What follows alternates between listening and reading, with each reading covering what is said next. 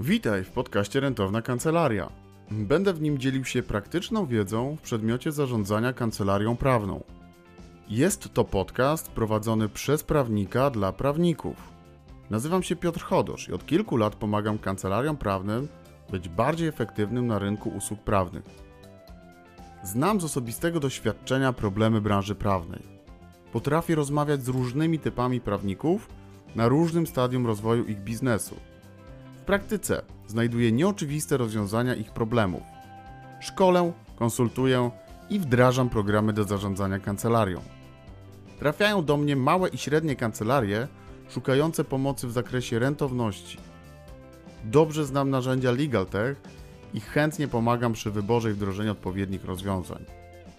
Rentowna kancelaria powstała po to, aby chronić Cię przed błędnymi decyzjami.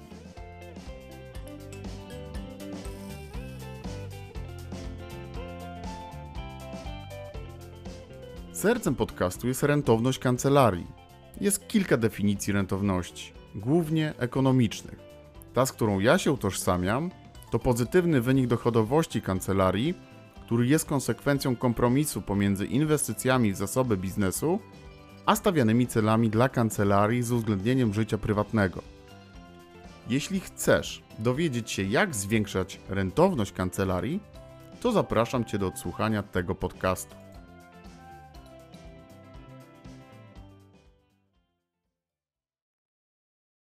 Witam Was w szóstym odcinku podcastu Rentowna Kancelaria.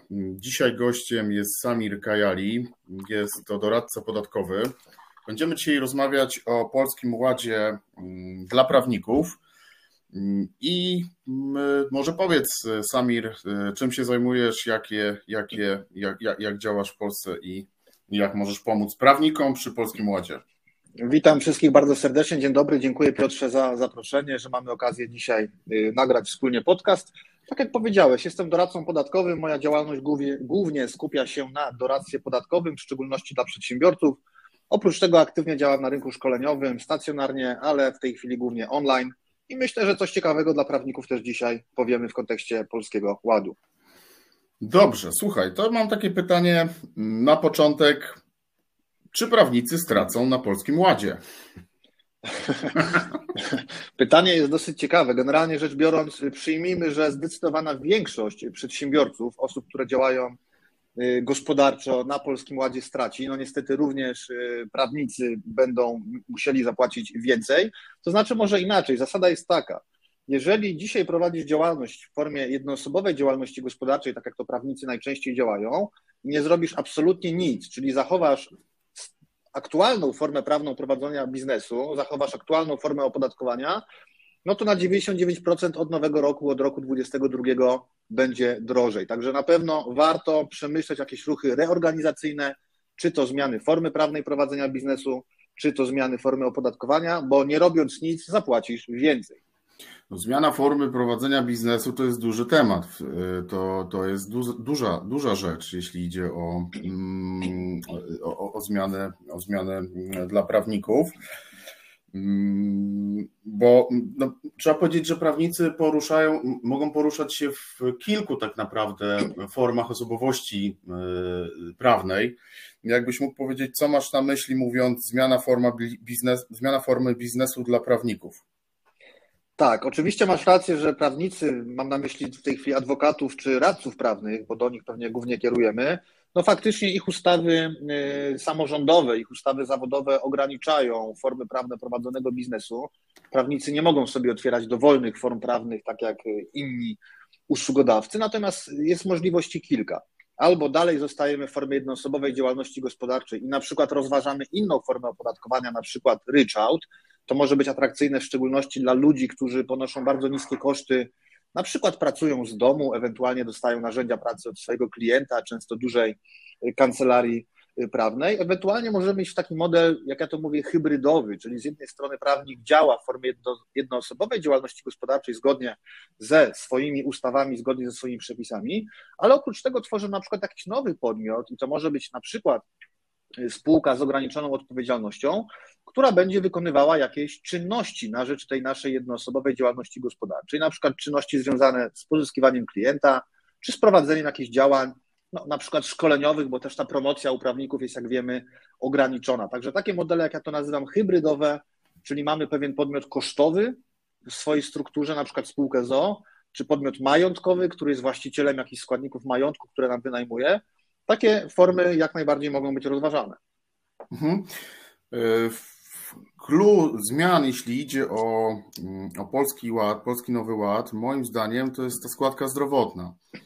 Tak. Mm, I powiedz troszkę więcej, jakie są y, różnice wedle skali tej podatkowej, a właśnie o tym o, o ryczałcie, o którym, o którym mówiłeś, jakie to może mieć zastosowanie dla, mm, dla prawników, dla, dla podmiotów działających w branży prawnej? Okej, okay, to może wyjdźmy od samego początku. W roku 2021, czyli aktualnie, jest tak, że co miesiąc, bez względu na formę opodatkowania, z naszej jednoosobowej działalności gospodarczej płacimy składkę zdrowotną NFZ 381 zł, ale uwaga, aż 328 zł odliczamy od podatku dochodowego. Efektywnie oznacza to, że płacimy tak naprawdę 53 zł składki zdrowotnej miesięcznie. No, liczba ta, ta kwota ta nie wydaje się być jakoś znacząco wysoka. Od roku 2022 niestety, ale składka NFZ nie będzie już stała i nie będzie w szczególności tak niska, jak jest obecnie, tylko będzie skorelowana z dochodem przedsiębiorcy, tak będzie przy podatku liniowym i przy skali podatkowej, ewentualnie będzie oparta o przychód przedsiębiorcy i tak będzie przy ryczałcie. Więc łatwo sobie to wyobrazić, zaraz przejdziemy do jakichś bardziej konkretnych pewnie obliczeń, ale łatwo sobie wyobrazić, że im wyższe dochody czy przychody osiągamy, tym ta nasza składka zdrowotna będzie po prostu wyższa. Mało tego, od roku 22 w ramach Polskiego Ładu zniknie możliwość odliczania składki zdrowotnej od podatku. Więc to jest taka trochę też ukryta podwyżka podatków, bo o tym się trochę mniej mówi, ale nieodliczenie składki zdrowotnej od podatku sprawi, że jej ciężar efektywnie będzie po prostu wyższy. Mhm. E, natomiast ryczałt dla prawników to jest sytuacja, e, gdzie mamy procent, procent e, podatków, a tam w granicach 17, dobrze, dobrze myślę? Tak, 17% to jest, gdy prawnik działa w formie tak zwanego wolnego zawodu. Co to znaczy? To znaczy, że nie zatrudnia nikogo do pomocy. Nikogo, kto pomaga mu w czynnościach prawniczych, bo tutaj nie chodzi o to, że, że prawnik sobie na umowę zlecenie na przykład zawrze umowę z jakimś studentem, który pomaga mu w jakichś działaniach promocyjnych. Nie. Tu musi być osoba związana z istotą zawodu. Czyli jeżeli prawnik ma kogoś do pomocy, na przykład aplikanta adwokackiego, radcowskiego, ewentualnie nawet studenta prawa, który pomaga mu w tych czynnościach typowo prawniczych, to do 15% spada stawka ryczałtu przy prawnikach. No 15% to nie jest procent 17, natomiast dalej jest to ryczałt dosyć y, wysoki, biorąc pod uwagę, że prawnicy bardzo często te koszty mają niewielkie, no bo laptop, telefon, czasami samochód czy leasing, oprócz tego dostęp do jakichś programów prawniczych, ale generalnie rzecz biorąc nie są to koszty duże, biorąc pod uwagę na przykład działalność handlową czy sektor produkcyjny, przemysłowy.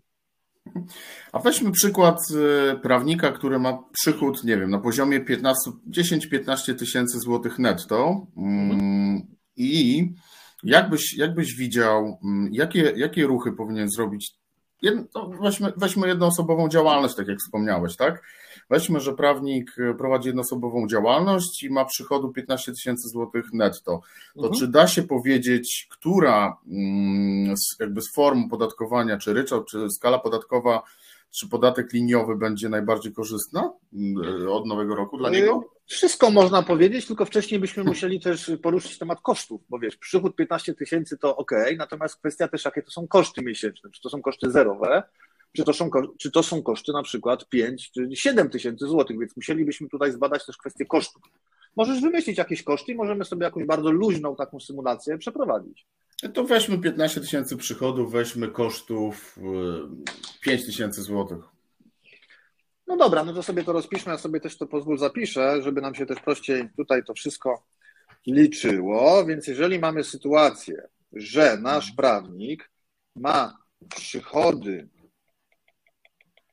ja pozwól, że to przeliczę na y, ujęcie całoroczne, bo podatki co do zasady rozlicza się jednak w skali roku, mimo że co miesiąc płacimy zaliczki, to jednak operujemy kwotami rocznymi, bo podatek finalnie rozliczamy zawsze w obrębie danego roku podatkowego, czyli kalendarzowego. Czyli 15 tysięcy przychodu razy 12 miesięcy to jest 180 tysięcy przychodu rocznego i mówisz koszty 5 tysięcy miesięcznie, 60 tysięcy rocznie kosztów. Dochodu, czyli różnicy między przychodami a kosztami jest to 120 tysięcy złotych. No i teraz zróbmy sobie proste obliczenie.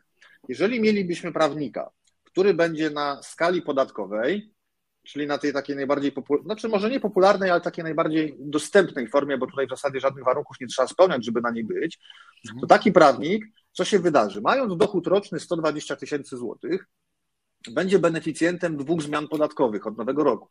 Jakich? Po pierwsze, załapie się na wyższą kwotę wolną, bo w ramach Polskiego Ładu kwota wolna będzie wynosiła aż 30 tysięcy złotych, gdzie dzisiaj ta kwota wynosi pomiędzy 0 a 8 tysięcy złotych, w zależności od wielkości dochodu, jest degresywna. Im wyższe dochody, tym kwota wolna jest niższa. Więc przy 120 tysiącach złotych pierwsze 30 tysięcy złotych będzie zupełnie zwolnione z podatku dochodowego. I uwaga, drugi aspekt, który będzie korzystny dla prawników tutaj na skali podatkowej, to jest wyższy próg podatkowy. Od nowego roku, 22, do właśnie 120 tysięcy złotych wzrasta limit dochodów, do którego płacimy 17% podatek. W roku obecnym jest to 85,5 tysiąca.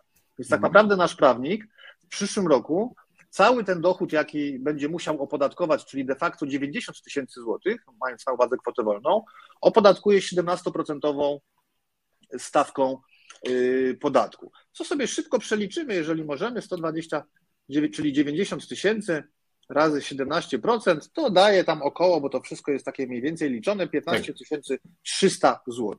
No ale pamiętamy, moi szanowni Państwo, że jeszcze będzie składka NFZ i ona będzie liczona od całego dochodu. Tutaj nie ma czegoś takiego jak kwota wolna, więc 120 tysięcy.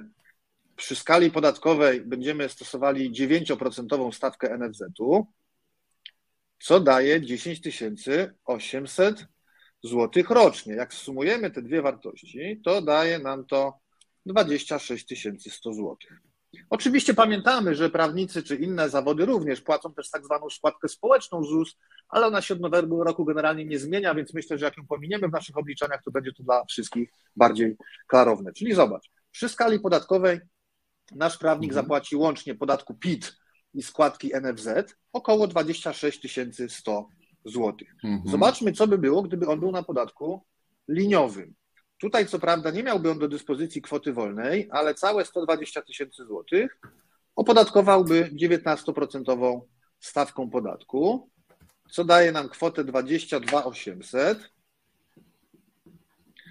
plus zapłaciłby składkę zdrowotną, ale uwaga, równą 4,9% od dochodu. Mhm. Czyli nie 9, a 0, czyli 5880 złotych efektywnie daje to w skali roku około 28 tysięcy złotych. Mhm. Przy skali podatkowej było 26 w przybliżeniu, przy liniowym jest 28. Więc tutaj przy tych konkretnych liczbach, bo ja chcę dodać jeszcze raz, że tutaj mówimy ciągle o konkretnych liczbach. Tak. Przy różnych liczbach podatki różnie się zachowują. Jasne. Tutaj podatek liniowy byłby gorszy dla naszego prawnika, bo zapłaciłby o 2000 rocznie więcej, nazwijmy to, danin publicznych w postaci PIT-u i NFZ. Mhm. No i mamy jeszcze, Piotrze, kochany, trzecią formę możliwą, czyli ryczałt. Załóżmy, że no to ty powiedz, czy ten nasz prawnik zatrudnia kogoś, w tych jego kosztach jest wynagrodzenie jakiegoś pomocnika prawnego, czy nie? Nie, dla modelu weźmy, że nie zatrudnia. No to weźmy, że nie zatrudnia.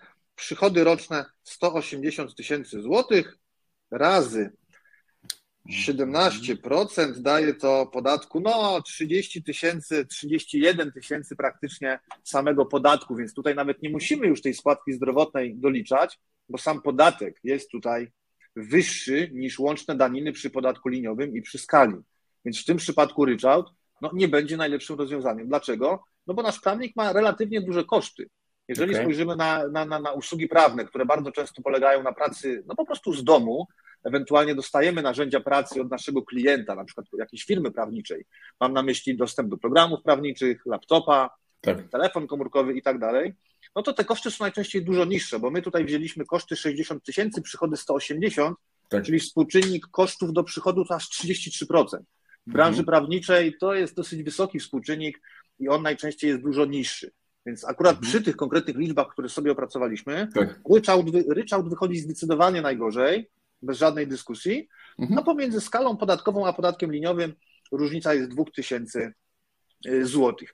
Warto dodać, że im więcej nasz prawnik by ten dochód y, roczny osiągał, czyli miał na przykład wyższe przychody czy niższe koszty, tym w stronę podatku liniowego byśmy się kierowali bardziej. Dlaczego? Dlatego, że przy skali on już wpadnie w 32% podatek, bo przekracza dochód 120 tysięcy. A Okej. przy podatku liniowym ciągle będzie płacił 19% i ciągle będzie płacił tą obniżoną składkę zdrowotną. Także wiesz, ja chciałem tylko Tobie pokazać na jakichś Twoich takich wymyślonych, fikcyjnych liczbach, Tak. że to się wszystko da policzyć. Jeżeli ktoś mnie pyta, jaka jest najlepsza forma opodatkowania dla prawnika, to na takie pytanie odpowiedzieć się po prostu nie da, bo odpowiedź jest, jak to my w prawie mówimy, odpowiedź ukochana przez prawników i znienawidzona przez klientów, to zależy.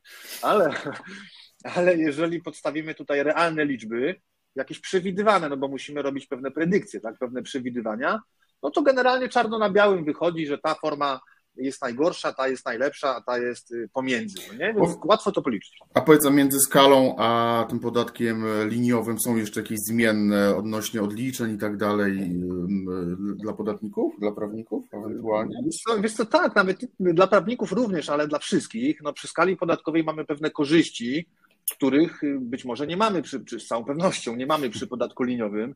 Jedną korzyścią jest tak zwana ulga dla klasy średniej, czyli mówiąc wprost, jeżeli mamy prawnika, przedsiębiorcę, który na skali podatkowej osiąga dochody pomiędzy 60 kilka a 130 kilka tysięcy złotych rocznie, to tam się pojawi taki nowy, bardzo skomplikowany matematyczny mechanizm ulgi dla klasy średniej, czyli pewne odliczenie od dochodu on będzie mógł wykonać, któremu troszeczkę ma zrekompensować te negatywne skutki Polskiego Ładu. No i warto dodać, że przy skali podatkowej istnieje możliwość rozliczania się wspólnie z małżonkiem, z małżonką, co przy podatku liniowym jest niemożliwe. Rozliczenie wspólne z małżonkiem jest często atrakcyjne dla kogoś, gdy ktoś zarabia, no, relatywnie mówiąc, dużo, a jego współmałżonek na przykład nie pracuje lub zarabia bardzo mało, bo na przykład angażuje się w życie domowe. Wtedy forma wspólna może dawać korzyści, ale przy podatku liniowym jej nie ma, jest ona przy skali. Tam oczywiście trzeba spełnić szereg warunków, trzeba być w związku małżeńskim, co oczywiste, i trzeba być w ustroju wspólności majątkowej, czyli rozdzielność majątkowa wyklucza wspólne rozliczenie. Jasne, powiedz, bo wymieniasz wiele elementów, które jakby decydują o tym, y, co robić od nowego roku. Natomiast i też napisałeś ostatnio, że jeśli nic nie zrobisz, to na pewno stracisz. Tak, tak, tak, takie, Tak. Słowa, takie słowa, słowa padły. Ale wiesz co, mam takie pytanie do ciebie. Wiedząc to, co wiesz, gdybyś był takim, no powiedzmy, jednoosobową kancelarią, się uczepiliśmy tej jednoosobowej, ale to może być tak naprawdę i e, kancelaria, która ma wieloosobowy zespół, tak? Bo to będzie, Tak. to będzie dla, dla, dla wszystkich te zasady będą, myślę, podobne. To co ty byś zrobił? e, Jakie ruchy, oprócz tego, żeby skontaktować się z doradcą podatkowym i sobie to omówić, czy poprosić o opinię i tak dalej. Wiadomo, że to się będzie wiązało, wiązało z, z czasem i z kosztem, ale co może zrobić taki prawnik, żeby, żeby się zorientować w swoim temacie, czy to faktycznie ma sens zmiana, mm, czy Mhm. tego właśnie podstawy opodatkowania, czy jakichś tych, czy, czy form prowadzenia działalności? Już ci mówię. y, No ja w tej chwili ręcznie y, policzyłem te liczby, Mhm. które mi przedstawiłeś, no bo po prostu to zrobiłem ręcznie, były to dosyć proste liczby. Tak. Natomiast w internecie jest masa, tutaj nie będę promował, ale jest masa kalkulatorów y, podatkowych związanych z tak zwanym Polskim Ładem. Mówię tutaj, nie chcę promować żadnego konkretnego, ale każdy sobie spokojnie znajdzie coś dla siebie. I one są dosyć proste, bo tam po prostu wpisuję przychody przewidywane, oczywiście koszty przewidywane. I dla różnych zasad opodatkowania po prostu pojawią nam się wartości łącznych obciążeń, jakie zapłacimy w przyszłym roku. I na początku sprawdzamy, która jest najniższa. I jeżeli wyjdzie nam jakaś odpowiedź, no bo jakaś przecież wyjdzie, to zastanawiamy się, czy te obciążenia, które nam się pojawią, są dla nas akceptowalne. Bo może być taka sytuacja, że obciążenia, które nam wyjdą, mając na uwadze nasze przychody czy koszty, są dla nas po prostu akceptowalne. Uważamy, że nie jest to jakoś drastycznie dużo i chcemy po prostu płacić daniny w tej wysokości. Jeżeli jednak uznamy, że są dla nas nieakceptowalne, że uważamy, że jednak może być troszeczkę taniej, no to tutaj już kalkulator nam nie da odpowiedzi, co zrobić.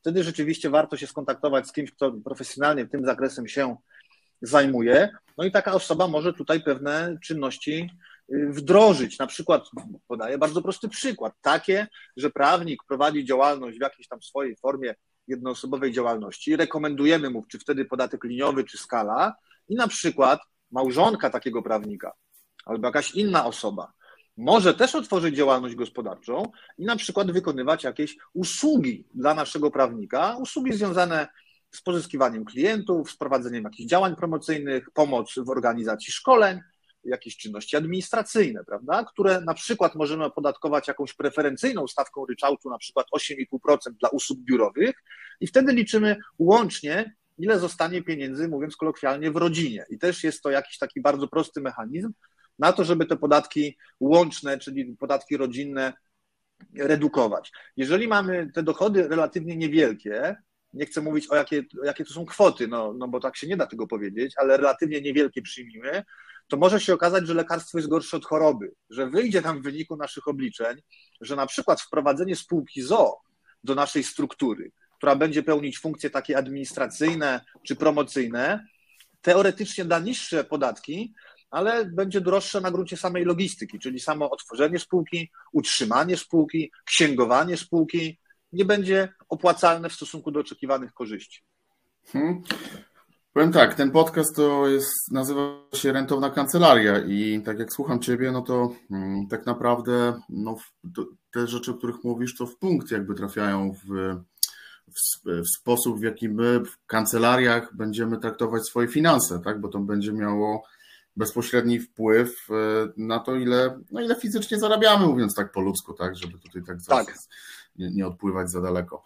Dobrze, e, przejdźmy może teraz do tematu, do tematów, które też w kontekście Nowego Ładu mm, będą podlegały zmianie, bo z rzeczy, które sobie tutaj zanotowałem, to jest to, że zmieniają się sprawy związane z, z, z wykupem, po, czy w trakcie leasingu, czy po leasingu samochodów, Mm, no i spora część prawników też ma auta w leasingach. I powiedz, jakie, na co tutaj powinniśmy szczególnie zwrócić uwagę do końca roku, czy jakie, jakie możliwości mamy w zakresie leasingu aut? Tak. Na czym polega rzecz? Rzecz polega na tym, że dzisiaj rzeczywiście bardzo wielu jednoosobowych przedsiębiorców ma leasingi. I co się zmieni od nowego roku, żebyśmy wyszli od tego, od tego punktu? Jeżeli w roku 2022 będzie się kończył leasing na przykład prawnikowi i zdecyduje się on wykupić samochód z leasingu, a najczęściej to zrobi, jeżeli kwota wykupu będzie niewielka, a często jest niewielka 500 czy 1000 zł, no bo harmonogram leasingu był tak skonstruowany. Tak. To jeżeli prawnik wykupi ten samochód z leasingu w roku 2022 i wykupi go na cele prywatne, czyli powie, że nie chce go już wykorzystywać dłużej w działalności gospodarczej, to nawet jeżeli to będzie wykup prywatny, to niestety, ale sprzedaż takiego wykupionego z leasingu samochodu gdzieś na rynku, na niezależnym rynku, będzie się wiązała z opodatkowaniem w ramach działalności gospodarczej. Czyli nasz przedsiębiorca naliczy przychód w wysokości ceny sprzedaży, no i koszty, cena wykupu, ta symboliczna kwota 500 czy 1000 zł. Od niej zapłaci podatek jak z działalności gospodarczej, na przykład liniowy 19%. Od tego oczywiście również zapłaci tą nową składkę zdrowotną. I tutaj mamy przepis, który mówi, że jeżeli jeszcze w roku 2021, w obecnym roku, dokonamy wykupu prywatnie takiego samochodu, nie przekażemy go do prowadzonej działalności gospodarczej, to przy jego sprzedaży, która będzie mogła spokojnie odbywać się w roku 2022, zastosujemy regulacje tak zwane stare, czyli one mówią, że sprzedaż prywatnego majątku po ponad 6 miesiącach od końca, miesiącu jego, od końca miesiąca jego wykupu nie wiąże się z obowiązkiem podatkowym, czyli nie będzie trzeba płacić podatku od sprzedaży. Więc mówiąc bardzo prosto i krótko, jeżeli komuś się za parę miesięcy kończy leasing i nie chce tego samochodu używać w działalności, zamierza go po prostu sprzedać, a myśli o wzięciu kolejnego leasingu, to rozważana opcja, rozważaną opcją mogłoby być wykupienie tego samochodu z leasingu jeszcze w grudniu. Tutaj oczywiście z leasingodawcą trzeba się domówić na takie warunki, na takie zasady. No i spokojna sprzedaż tego samochodu za pół roku, na przykład w czerwcu czy w lipcu, wtedy tutaj podatku nie będzie. No bo weźmy dla przykładu auto, które dzisiaj mogę wykupić tak, w cenie księgowej, wartości księgowej może tak to powiem, 1000 zł, a auto jest warte 100 tysięcy złotych jeśli e, robię to po nowym roku, to będę opodatkowany 20-tysięcznym e, podatkiem, tak? Tam więcej trochę nawet, nie? Bo to tam... 99 tysięcy dochodu, to, no to 19%, no to tam niecałe 20 no. tysięcy podatku wyjdzie, tak? Duża kwota oczywiście. Duża kwota, ale jeszcze do tego składka zdrowotna będzie dodatkowo. Niestety tak, więc to będzie bardzo, bardzo drogie, tak? Więc albo zostawiamy ten samochód w działalności gospodarczej dalej, ewentualnie myślimy o tym, żeby po prostu go wykupić w tym roku, no i sprzedać spokojnie w przyszłym, ale istotne jest w przepisie przejściowym, żebyśmy tak. wykupili go w tym roku. Data wykupu ma znaczenie, a nie data sprzedaży pod kątem stosowania starych versus nowych przepisów. To mało czasu zostało troszkę dla ludzi, którzy. Mam informację, że firmy leasingowe obecnie dostają masę wniosków o takie przeterminowe wykupy, także operacyjnie mogą się tutaj nie wyrobić. Jak jeszcze będziemy zwlekali 2-3 tygodnie, no to leasing nam powie, że po prostu nie zdąży tego tematu przeprocesować. Okej, okay, to ważna rzecz.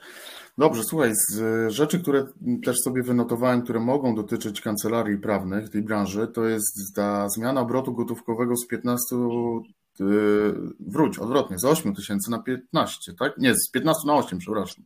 Tak. Czyli innymi słowy, jak przychodzi klient do kancelarii i e, chce nam zostawić w torbie gotówkę e, w kwocie 8 mm, tysięcy złotych, to, to raczej powinien nam to zrobić przelewem. Nie, nie, nie. E, tak. Limity, Piotrze, o których mówisz, dotyczą obrotu pomiędzy dwoma przedsiębiorcami. Mhm. I rzeczywiście w tym roku ciągle jest tak, że przedsiębiorcy pomiędzy sobą mogą rozliczać się gotówkowo do łącznej kwoty 15 tysięcy złotych brutto. Ale i tak już dzisiaj jest pewna pułapka, bo ta kwota odnosi się do transakcji, a nie do poszczególnego zamówienia. Więc jeżeli mamy pewną umowę ramową, na podstawie której co miesiąc wpłacamy do kancelarii 4000 zł, to zdaniem organu podatkowego wartość transakcji to nie jest to jednostkowe 4000 zł, odpowiadające danej miesięcznej fakturze, tylko wartość całej umowy, więc już dzisiaj na to trzeba zwracać uwagę. Ale od nowego roku faktycznie do 8 tysięcy złotych ta kwota spadnie.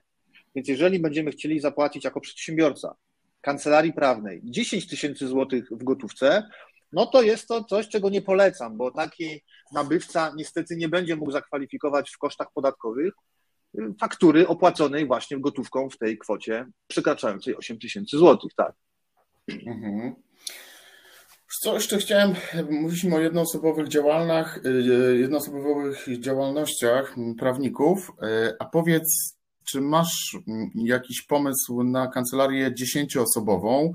One tam w większości przypadków bardzo często rozliczają się na zasadach B2B, czyli po prostu na fakturę. E, czy widzisz w kontekście tego polskiego Nowego Ładu jakieś elementy, które mogłyby pomóc e, w takiej strukturze? No to, to, oczywiście wspominałeś o tym, ale, ale czy są może jakieś elementy, które szczególnie w takich większych troszkę organizacjach można byłoby zastosować?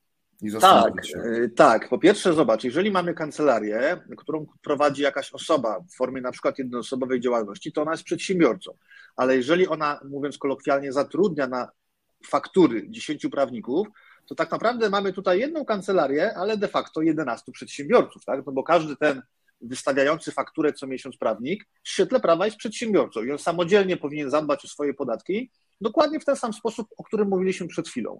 Czyli weryfikuje swoje przychody, koszty, dochód, patrzy na to, czy ma żonę, czy nie ma żony, czy ma dzieci, czy nie ma dzieci, czy rozliczy się wspólnie, czy rozliczy się odrębnie. Natomiast jeżeli chcielibyśmy globalnie podejść do tematu i niejako, mówiąc kolokwialnie, zrobić dobrze sobie, ale również naszym dziesięciu pracownikom, to przewiduje pewien trend, który może się od nowego roku pojawiać, czyli uwaga, powrót na umowy o pracę. Od kilku lat w wielu branżach, myślę, że również, znaczy myślę, z całą pewnością branża prawnicza również w ten sposób działa, mamy po prostu przedsiębiorców, czyli nasi prawnicy są rozliczani w formie B2B tak zwanej, prawda? Tutaj może się okazać, zwłaszcza gdy ich dochody roczne nie przekroczą 120 tysięcy złotych, czyli oni będą cały czas w pierwszym progu podatkowym, że przejście na umowę o pracę będzie efektywne. Będzie efektywne, bo ten konkretny prawnik, będący na umowie o pracę, efektywnie może w roku 2022 płacić niższe podatki niż działający w modelu fakturowym, osiągając dokładnie te same dochody. Więc też może być to element pewnej reorganizacji, czyli tak jak kilka lat temu gremialnie ludzie z umowy o pracę przechodzili na faktury, oczywiście zachowując y, różne ograniczenia prawne, to może teraz się pojawić, nie mówię, że się pojawi, ale może się pojawić trend odwrotny, czyli rozmowa z naszymi wykonawcami, słuchajcie, porozmawiajmy o umowie o pracę. I tutaj pokazujemy korzyści, jakie z tego mogą płynąć. Jest to możliwy trend. Mhm.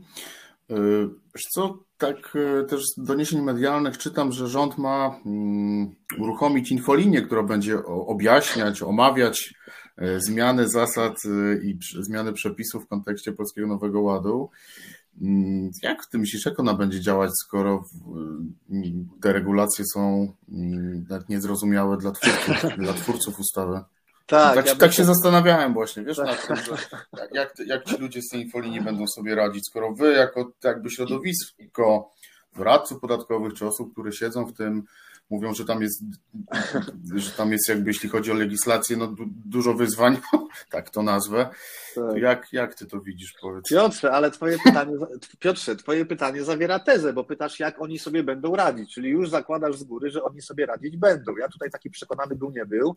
Tak mówiąc pół żartem, a mówiąc no, no. całkiem a mówiąc całkiem poważnie, y, rząd zastosował trochę taką marketingową ucieczkę do przodu, czyli ponieważ na rząd wylała się fala krytyki ze środowisk prawniczych, ze środowisk przedsiębiorców, ze środowisk eksperckich, że ustawa, która powstała w tak szybki sposób, tak niechlujny, nie bójmy się użyć tego słowa, jest po prostu psuciem prawa, rząd zamiast przyjąć ścieżkę, którą powinien przyjąć, czyli powiedzieć, dobra, dajmy sobie jeszcze rok na spokojne prace nad ustawą, za rok ją wprowadzimy przemyślaną, to rząd powiedział, dobra, dobra, to my puszczamy ustawę w tym kształcie rzeczywiście takim, jakim jest, ale żeby wam osłodzić życie, udostępnimy infolinię i tam ludzie będą wam pomagali. Oczywiście y, to nie ma prawa zadziałać. Dlaczego? No, jestem w stanie sobie wyobrazić, że w ogóle się dodzwonisz i dowiesz się, że na przykład jesteś 1300 w kolejce. No i będzie grała jakaś fajna muzyczka, o godzinie 17, jak już będziesz 800, to cię z automatu rozłączy, no bo przecież czas pracy pracowników minie.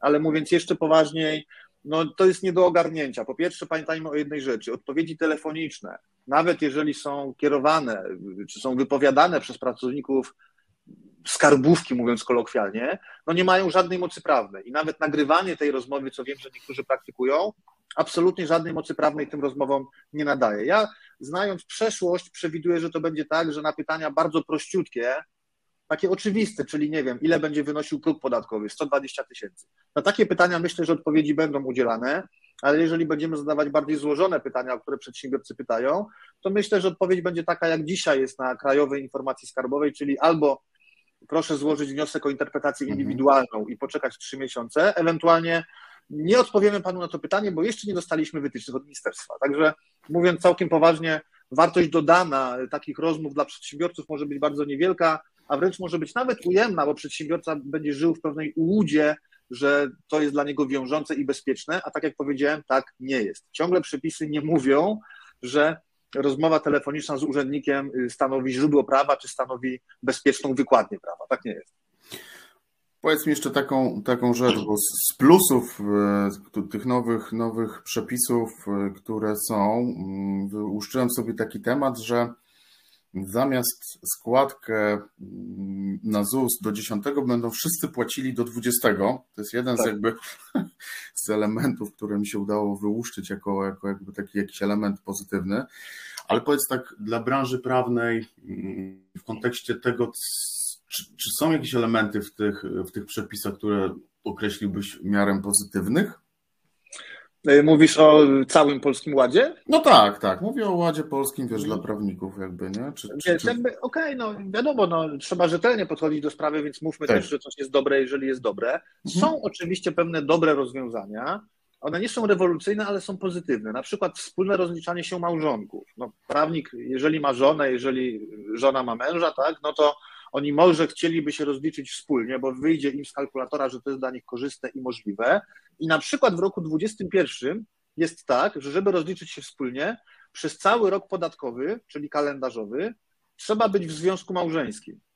A od nowego roku 2022 będzie tak, że nawet zawarcie związku małżeńskiego w trakcie roku i utrzymanie tego małżeństwa do końca roku i tak pozwoli na wspólne rozliczenie. Czyli osoby, które biorą ślub w danym roku, już za ten rok będą mogły rozliczyć się wspólnie, co w dzisiejszym stanie prawnym jest jeszcze niemożliwe. Tak jak powiedziałem, nie jest to zmiana rewolucyjna, ale jest to taka pozytywna, pozytywna zmiana. Są pewne przepisy, które też się nam pozytywnie będą jawiły od nowego roku. Przy uldze mieszkaniowej, czyli gdy prywatnie sprzedajemy mieszkania i chcemy z tak zwanej ulgi mieszkaniowej skorzystać, czyli wydatkować te środki na zakup kolejnego mieszkania czy spłatę kredytu hipotecznego, też tu się pewne dobre, pozytywne zmiany odbędą. Już nie wnikając w szczegóły, ale krótko mówiąc, jeżeli sprzedam mieszkanie i pieniądze uzyskane ze sprzedaży tego mieszkania przeznaczę na spłatę kredytu zaciągniętego na zbycie na, na nabycie właśnie tego zbywanego mieszkania, to też będę mógł korzystać z ulgi mieszkaniowej. W roku obecnym nie jest to oczywiste i tutaj są spory między podatnikami a ministrem finansów w sądach administracyjnych. Więc zmian pozytywnych to niestety nie jest dużo, bo dlaczego nie jest dużo? No bo z jednej strony oczywiście doceniamy wszyscy podwyższenie kwoty wolnej do 30 tysięcy, podwyższenie progu podatkowego do 120 tysięcy, ale pamiętajcie Państwo o tym, że kwota wolna w Polsce od podatku nie jest kwotą wolną od składek ZUS-owskich. Rząd, który mówi, nasz rząd, który mówi, że te polskie 30 tysięcy złotych kwoty wolnej naprawdę sprawia, że na tle Unii Europejskiej jesteśmy już w, takiej, w takim solidnym środku tabeli, no nie do końca tutaj ma rację. Dlaczego? Dlatego, że w wielu krajach unijnych kwota wolna od podatku dochodowego jest też kwotą wolną od składek ZUS-owskich, a u nas tak nie będzie. Kwota wolna od podatku będzie dalej podstawą do naliczania tej bardzo restrykcyjnej składki NFZ-owskiej od nowego roku. Także tutaj trzeba też nie ulegać tej narracji rządu, tylko tak rzetelnie spojrzeć na problem i zastanowić się, czy naprawdę tak to działa. Hmm. W jaki sposób powiedz ocenisz, tam są też plany, które, które chyba zostaną wdrożone, jeśli idzie o niezgłoszone dochody, czyli od października 2022 roku możemy chyba zalegitymizować te dochody, które, które dzisiaj są poza systemem. Nie wiem, czy to dobrze jakby opisuję, ale. W, w, w, uproszczeniu, w uproszczeniu dobrze opisujesz. Sama, sam przepis budzi ogromne wątpliwości natury prawnej. Dlaczego? Dlatego, że wyobraź sobie sytuację, że jesteś przedsiębiorcą, jak, wie, jak wielu przedsiębiorców, co miesiąc płacisz podatki w odpowiedniej kwocie, nie spóźniasz się, składasz deklarację terminowo, jesteś tak zwanym wzorowym obywatelem. No i płacisz podatki, płacisz składki. A mamy z drugiej strony osobę, która na przykład działa w szarej strefie i pieniądze, które zarabia, chowa sobie do tak zwanego tapczana, żeby gdzieś tam sobie leżały. I one są oczywiście nieopodatkowane. Ta osoba dzisiaj, mając duże pieniądze w tym przysłowiowym tapczanie, oczywiście może wydawać się na bieżące życie, zakupy, ale nie kupi sobie za nie nieruchomości, no bo momentalnie będzie to zweryfikowane, skąd ta osoba ma takie dochody, skąd ma taki majątek, skoro tego w żadnym picie nie wykazała. Więc ta osoba żyje na bieżąco za te pieniądze, ale nie kupi jakiejś nieruchomości drogiej, czy nawet samochodu, tak? bo tutaj będzie już ryzyko podatkowe duże, a w tym przepisie, który rzeczywiście powiedziałeś, tak zwanej abolicji podatkowej, jest powiedziane, że taka osoba może, mówiąc kolokwialnie, przyznać się do tych wszystkich swoich dochodów, których nie opodatkowała, zapłacić od tego, uwaga, 8% podatek, kiedy ty jako uczciwy przedsiębiorca płacisz 19 co miesiąc, i te dochody, mówiąc kolokwialnie, na gruncie podatkowym będą zalegalizowane. Ona już będzie mogła za nie kupić nieruchomość, bo będzie mogła wykazać, że je opodatkowała. Co prawda 8%, a nie 19%, i co prawda po kilku latach, a nie na bieżąco, ale wszystko będzie, będzie klarownie. Tutaj prawnicy podnoszą pewne wątpliwości. Po pierwsze, że przedsiębiorcy uczciwi są niejako karani bo dzisiaj widzisz, że jeżeli jesteś uczciwy, no to gorzej wychodzisz na tym niż ktoś, kto jest nieuczciwy, bo on i tak dostanie pewien prezent w formie tej abolicji. A po drugie, pojawia się też temat pewnych konsekwencji natury karnej, bo te dochody, one będą zalegalizowane tylko na gruncie, że tak powiem, podatkowym. Dalej będą mogły być prowadzone postępowania w zakresie, skąd ktoś ma na przykład takie pieniądze, czy one rzeczywiście pochodzą z działalności nieopodatkowanej, czy może z jakiejś działalności nielegalnej, na przykład obrót narkotykami, więc tutaj możemy wpaść z deszczu pod rynnę. Z jednej strony zalegalizujemy się i wybielimy podatkowo, ale z drugiej strony możemy za miesiąc dostać pismo z prokuratury, proszę stawić się w charakterze na razie może świadka, później podejrzanego o na przykład pranie pieniędzy, prawda? Więc tutaj rząd tak chyba może do kogoś puszcza oko, ale tak naprawdę ciężko mi stwierdzić do kogo, bo te przepisy są moim zdaniem bardzo kontrowersyjne. Mhm. Dobrze, słuchaj. Mm, myślę, że, że, że to są elementy mm, Polskiego Ładu, o których rozmawialiśmy, takie naj, najbardziej, najbardziej istotne z punktu widzenia zmian, które są. Chyba, że jest coś jeszcze, co, co uważasz, że polscy prawnicy powinni usłyszeć w kontekście, mm, w kontekście rentowności y, swoich działań, bo ten, ten podcast jakby opowiada o rentowności kancelarii, a to w konsekwencji ta rentowność sprowadzać się może również do finansów, czyli do tych kwestii podatkowych i finansowych. Nie wiem, czy, czy, czy, czy, masz jeszcze jakąś, jakąś taką mm, opinię dla prawników i, i, i, i, i pomoc im w tej, w tej nowej sytuacji?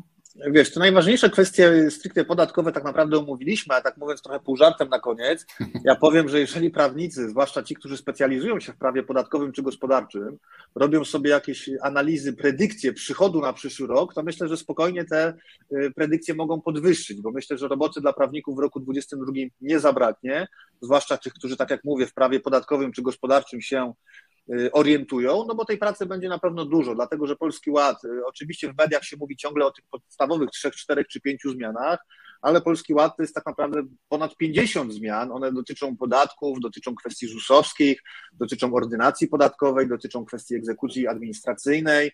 Tam jest masa przepisów, kwestii prawa przedsiębiorców. Tych przepisów jest ponad 50 i wszyscy przedsiębiorcy w Polsce w jakiś sposób tymi przepisami mniej lub bardziej będą zainteresowani, więc prawnicy no, będą potrzebni w 2022 roku jeszcze bardziej niż są potrzebni dzisiaj. I, i, i naprawdę myślę, że będą, będą mieli pracę, więc te swoje przychody mogą w analizach przyjąć trochę wyższe niż się spodziewają, tak mówiąc oczywiście pół żartem. Natomiast no mówię, zmiany jest ponad 50, więc y, nie wszystkie są podatkowe, wiele jest niepodatkowych. No trzeba się po prostu przyglądać temu, zastanowić się, czy musimy mieć terminal płatniczy w kancelarii od nowego roku, bo też się pojawiają, czy są po prostu pewne przepisy, które obligują niektórych przedsiębiorców do wyposażenia się w terminal płatniczy, więc też prawnik, który doradza komuś prawnie i, i, bierze za to pieniądze i odpowiedzialność, sam sobie musi doradzić, na przykład zbadać, czy nie powinien od nowego roku zainstalować terminala płatniczego w sekretariacie. Słuchaj, a powiedz, jeśli któryś ze słuchaczy chciałby mm, z Tobą też porozmawiać o, o własnej indywidualnej sytuacji, to w jaki sposób mógłby to zrobić? To znaczy, wiesz, najprościej. Y, y, najprościej to y, nawet gdybym chciał siebie dzisiaj usunąć z internetu, to pewnie byłoby to, byłoby to niemożliwe. Gdy ktoś zapamiętał, jak się nazywam i wpisze sobie w jakąś popularną wyszukiwarkę, to kontakt do mnie znajdzie w jakieś 3 sekundy, przy wolniejszym łączu 4. Tak. tą drogą jest to oczywiście możliwe. No nie ukrywam, że kontakt mailowy preferuję, bo telefonów no nie jestem w stanie odbierać, mam ich po prostu zbyt dużo, a mailowy kontakt z jakimś opisem stanu faktycznego i zawsze tego samego dnia czy następnego odpiszę, jak moglibyśmy razem działać. Okej, okay, Samir, słuchaj, ślicznie Ci dziękuję w takim razie. Myślę, że to było wartościowa rozmowa dla ludzi, bo może jakby to też celem nie było to, żeby tutaj mm, jakby doradzać ludziom, tak? Bo to nie, nie w tym rzecz i tego się nie da zrobić, bo to zawsze są indywidualne przypadki, ale na pewno myślę, że, że prawnicy po wysłuchaniu tej naszej rozmowy mm, zwrócą uwagę, ile do tej pory jeszcze nie zwrócili, na te elementy w działalności swojej kancelarii, które mm, bezpośrednio, no i też pośrednio wpływają na finanse nie? kancelarii, jakby w kontekście, tak. w kontekście mm, księgowym, więc dla mnie to było bardzo wartościowe i myślę, że wiele aspektów, które poruszyliśmy, mm, spowoduje, że po prostu w kancelariach ludzi zaczną zastanawiać się, czy możemy robić coś e, inaczej, lepiej, bardziej efektywniej, rentowniej. Nie? Piotrze, no tak jak mówisz, no szef czasami bez butów chodzi. My jako branża szeroko pojęta prawna i doradcza obsługujemy klientów, pomagamy tym naszym klientom przejść jak najbardziej suchą nogą przez te nowe rozwiązania, tak. ale też musimy zająć się swoimi biznesami, bo jesteśmy wszyscy przedsiębiorcami i też musimy znaleźć chwilę czasu na to, żeby przyjrzeć się swojej sytuacji, no bo lekarz też musi być zdrowy, żeby móc leczyć innych ludzi. Tak, ja powiem Ci z osobistego doświadczenia, bo sam dokonałem pewnych zmian podatkowych yy, w swoim biznesie i faktycznie to jest tak, że gdzieś wysłuchanie tego typu właśnie rozmowy, jak, jak my prowadzimy, zaprowadziło mnie właśnie do opinii mm, doradcy podatkowego, co w konsekwencji w bezpośredni sposób wpłynęło na moje y, osobiste finanse, nie? W, firmie, którą prowadzę, no tak to nazwijmy, żeby tam się nie ale Piotrze, ja ci powiem na koniec też, bo będziemy już kończyć. Tak. Rzeczywiście tak to działa, bo jeżeli mamy sytuację, że y, mamy na jednej stacji paliwo za 5,99, a dru na drugiej za 5,80, jesteśmy w stanie przejechać y, kilka kilometrów, żeby zatankować paliwo 20 groszy taniej i szukamy oszczędności w tym miejscu, a nawet często nie zdajemy sobie sprawy, ile, ile, ile pieniędzy w skali roku tracimy na, na podatkach i na składkach ZUS-owskich, tak. więc okazuje się, że mhm. walczymy o 20 zł za tankowanie baku paliwa, tak. na przykład tak jak pokazaliśmy wcześniej, 2000 zł rocznie spokojnie nam ucieka, bo działamy w niewłaściwej formie opodatkowania, więc trzeba na to koniecznie zwracać uwagę. Dobrze, słuchaj, to tym optymistycznym akcentem ślicznie dziękuję Ci mm, za rozmowę. Życzę, życzę, mm, czego życzę właściwie? Czego się życzy doradcy podatkowemu, bo nie wiem. Wiesz co, powiem Ci szczerze, tak, ja, ja, Ci powiem tak, ja bym chyba życzył nam wszystkim jednak prostszych przepisów, bo oczywiście można, tak mówiąc pół żartem, do pewnego stopnia życzyć doradcy, podatkowego, doradcy podatkowemu coraz bardziej skomplikowanych przepisów, no bo to jest na chleb i szynkę, ale w momencie, w jakim się w tej chwili znajdujemy, ja życzę sobie i wszystkim jednak prostszych przepisów. Okej, okay, to życzę Tobie w takim razie prostszych, prostszych, mniej skomplikowanych przepisów. Wszystkiego dobrego. Trzymaj się, cześć, na razie. Dziękuję serdecznie, pozdrawiam. Cześć, hej.